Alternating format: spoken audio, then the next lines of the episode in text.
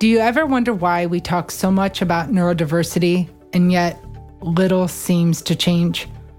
I think it's because we often overlook a critical question Are we genuinely prepared to be inclusive? In this episode, we're going to take a closer look at this intriguing paradox and unpack the barriers keeping us from making inclusion a reality.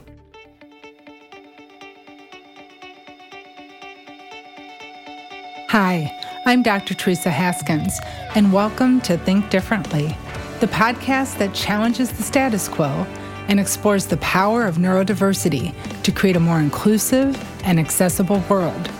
Together, we will talk about everything from the value of different perspectives to the limitless potential of human beings. We'll explore how embracing differences can lead to endless possibilities and how you can maximize strengths to make a positive impact on the world. So sit back, relax, and join me as we get ready to think differently. Hi, everyone. I'm back after a much needed short break. It's been a hard few months for the world, and I don't think it's getting any easier anytime soon. Beyond record breaking heat waves, uh, seismic decisions impacting diversity rights, there's a lot of energy, and worry when it comes to disability inclusion, diversity rights, and the growth of the neurodiversity movement. And yet, for all the battles, there's also a lot to celebrate. More people are coming together. We're working collaboratively on solutions, young and old, and more people are advocating to include others to appreciate differences and do what they can to make the world a little better place. So it's summer, I know that many people online are taking breaks from the forums. They're stepping away to spend more time with family and friends, and probably because there's just this general feeling of fatigue in the world. So, I first want to acknowledge you and others that I know that I know people are feeling stuck, we're tired. Recent events are raising concerns about the future of diversity initiatives, whether all these efforts that we've made and the progress we're making will be dismantled, and whether those that need support will ultimately get the care they need in the future. As it's now July, which is also Disability Inclusion Month, there's, like I said, a lot to celebrate. But the truth is, is that this month also serves as yet another reminder of how far we've yet to go. But you need to know that what I'm finding is the majority of people I talk to we're fighting the same fight. The systems I seek to change are the systems they're advocating to change. We're sharing our stories of adversity and tenacity and perseverance. And we all know that we need to be more open to alternate realities to increase understanding and progress in the space. Even within the disability and autism communities, there are limitations based on what people know and have personally experienced. And without increasing understanding of what it means to be a business leader or a talent acquisition specialist, then we're not going to realize the change we're all trying to inform. Advocating for equal inclusion and opportunities is essential, but we also need to recognize that limitations exist in our current world, and we may not be realizing neurodiversity today, but we are taking positive steps forward to build a more neuro inclusive world tomorrow. And we can't allow one moment or one story to deter us from the possibility and potential of the inclusion of diverse individuals. So it's obvious there's a lot of need for change. And I talk a lot about diversity and how we need to change, change the way we work, change the way we think, how we evaluate skills, but one thing we don't often candidly discuss is whether we're truly ready to be inclusive. Initially, you might think, what do you mean? Are we ready to be inclusive? Either you want to be inclusive or you don't. And if we didn't want to be inclusive, why would I be listening to your show? But I'm going to be honest with you, it's not that simple. And before you can say, yes, I want to be inclusive, you must first recognize that you just said the word I want to be, not I am. And so one means intent, the other is realized. And when you can recognize this difference, we can start unpacking why you may not be achieving inclusion in your workplace or schools today. Certainly, there are prejudiced and bigoted individuals in the world. We've all encountered them at one point or another, as well as those with ableist and biased beliefs.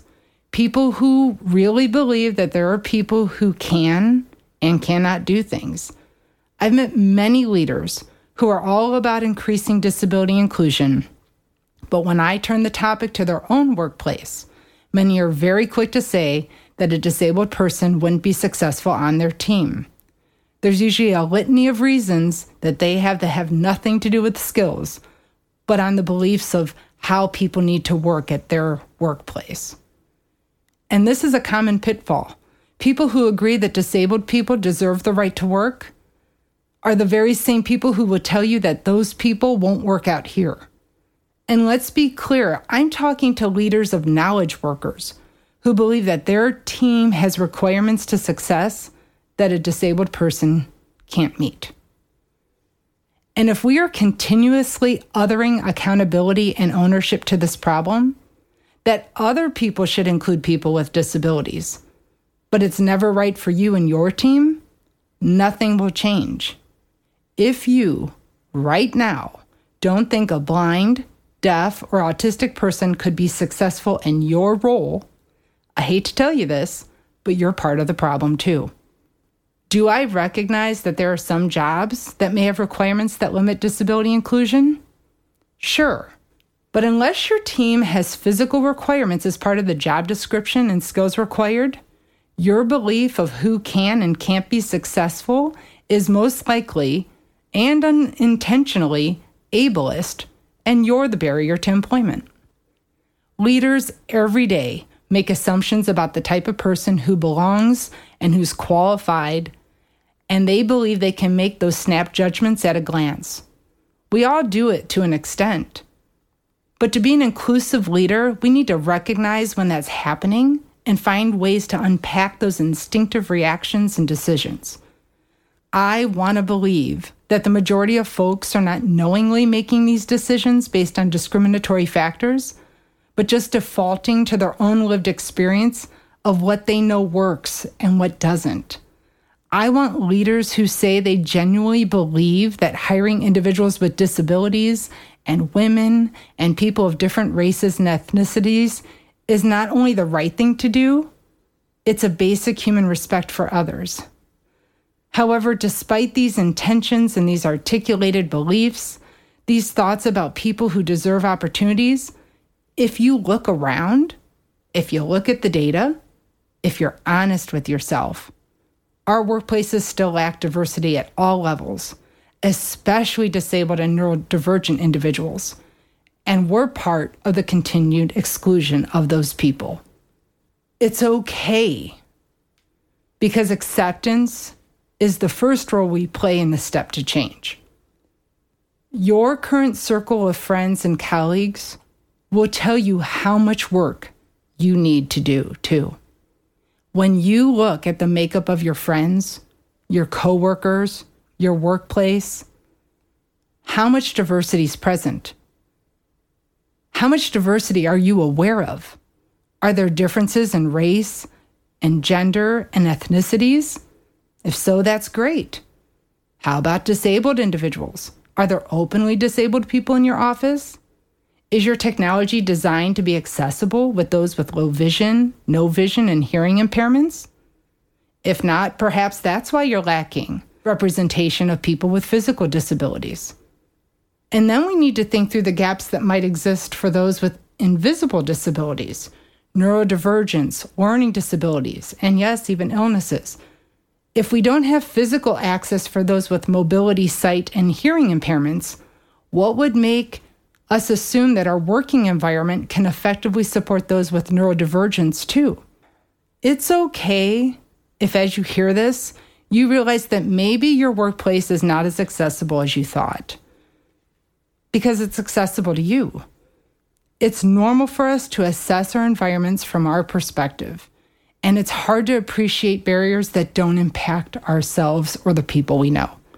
If I asked you to spend a day navigating your workplace in a wheelchair, and then asked you to determine how an employee would access your company and content without sound and then without sight, you would begin to find the cracks in your systems. And then we would spend a day navigating your workplace from an autistic perspective, and then ADHD, and so on. Then you would see the systems that work for you and see what's preventing others from being fully included from day one. And it's important that we assess these gaps before we actively recruit new talent to come in. It would be like inviting a guest over to your home unprepared and concluding that planning ahead takes too much forethought so that you're not going to invite guests in the future. What most of us would do is to make sure the guest feels welcome and cared for. It's what we do naturally to sustain and build relationships, to make collaborations work. And once you determine who is missing from your inclusion equation, you can then determine why it may be happening. I believe many people sincerely want to hire individuals with autism, but many have never met an autistic person. And this is problematic because a common solution recommended by diversity experts is to redesign your work system in collaboration with impacted persons. But how can you collaboratively design if you don't have access to such employees today? And this is where you need to become very intentional in your planning. And this is where the real work begins. Because in this case, you will need to proactively seek resources and information to assess your workplace so that you can design from these other perspectives. Because it's impossible to know what you don't know. And I want to be clear that if your workplace is not inherently inclusive today, there's a reason behind that exclusion, whether it's intentional or not. You also want to be aware that sometimes well intentioned actions lead to unintended outcomes. For instance, when applying the Americans Disability Act or equal employment opportunities, most people try to force inclusivity without addressing the barriers that resulted in exclusion in the first place. This results in entry programs and poor outcomes, usually impacting performance and retention. Because merely opening the door for diverse people to be included in your organization is not enough if the inner workings of your company are not ready to effectively support disabled and neurodivergent workers. You need to clean your house. You need to do the work. You need to be prepared for access and accommodations before your diverse employees arrive. When disabled people and advocates demand inclusion, it's essential to recognize that they are fighting for the right to work and to be part of your organization. You need to acknowledge where you can make changes now so that more people can be included and not try to use the current state to justify why a person shouldn't be there. And if there are significant gaps, put in action plans to address them making a commitment to change. You need to analyze your management processes, performance criteria, skill assessments, and recruiting processes that might be preventing entry. And if retention is the problem, what's driving the attrition? Ensuring an inclusive environment may require some adjustments and preparation, but it's also crucial to avoid causing harm in the process of pursuing equity the most vulnerable are often the ones who need the opportunities the most.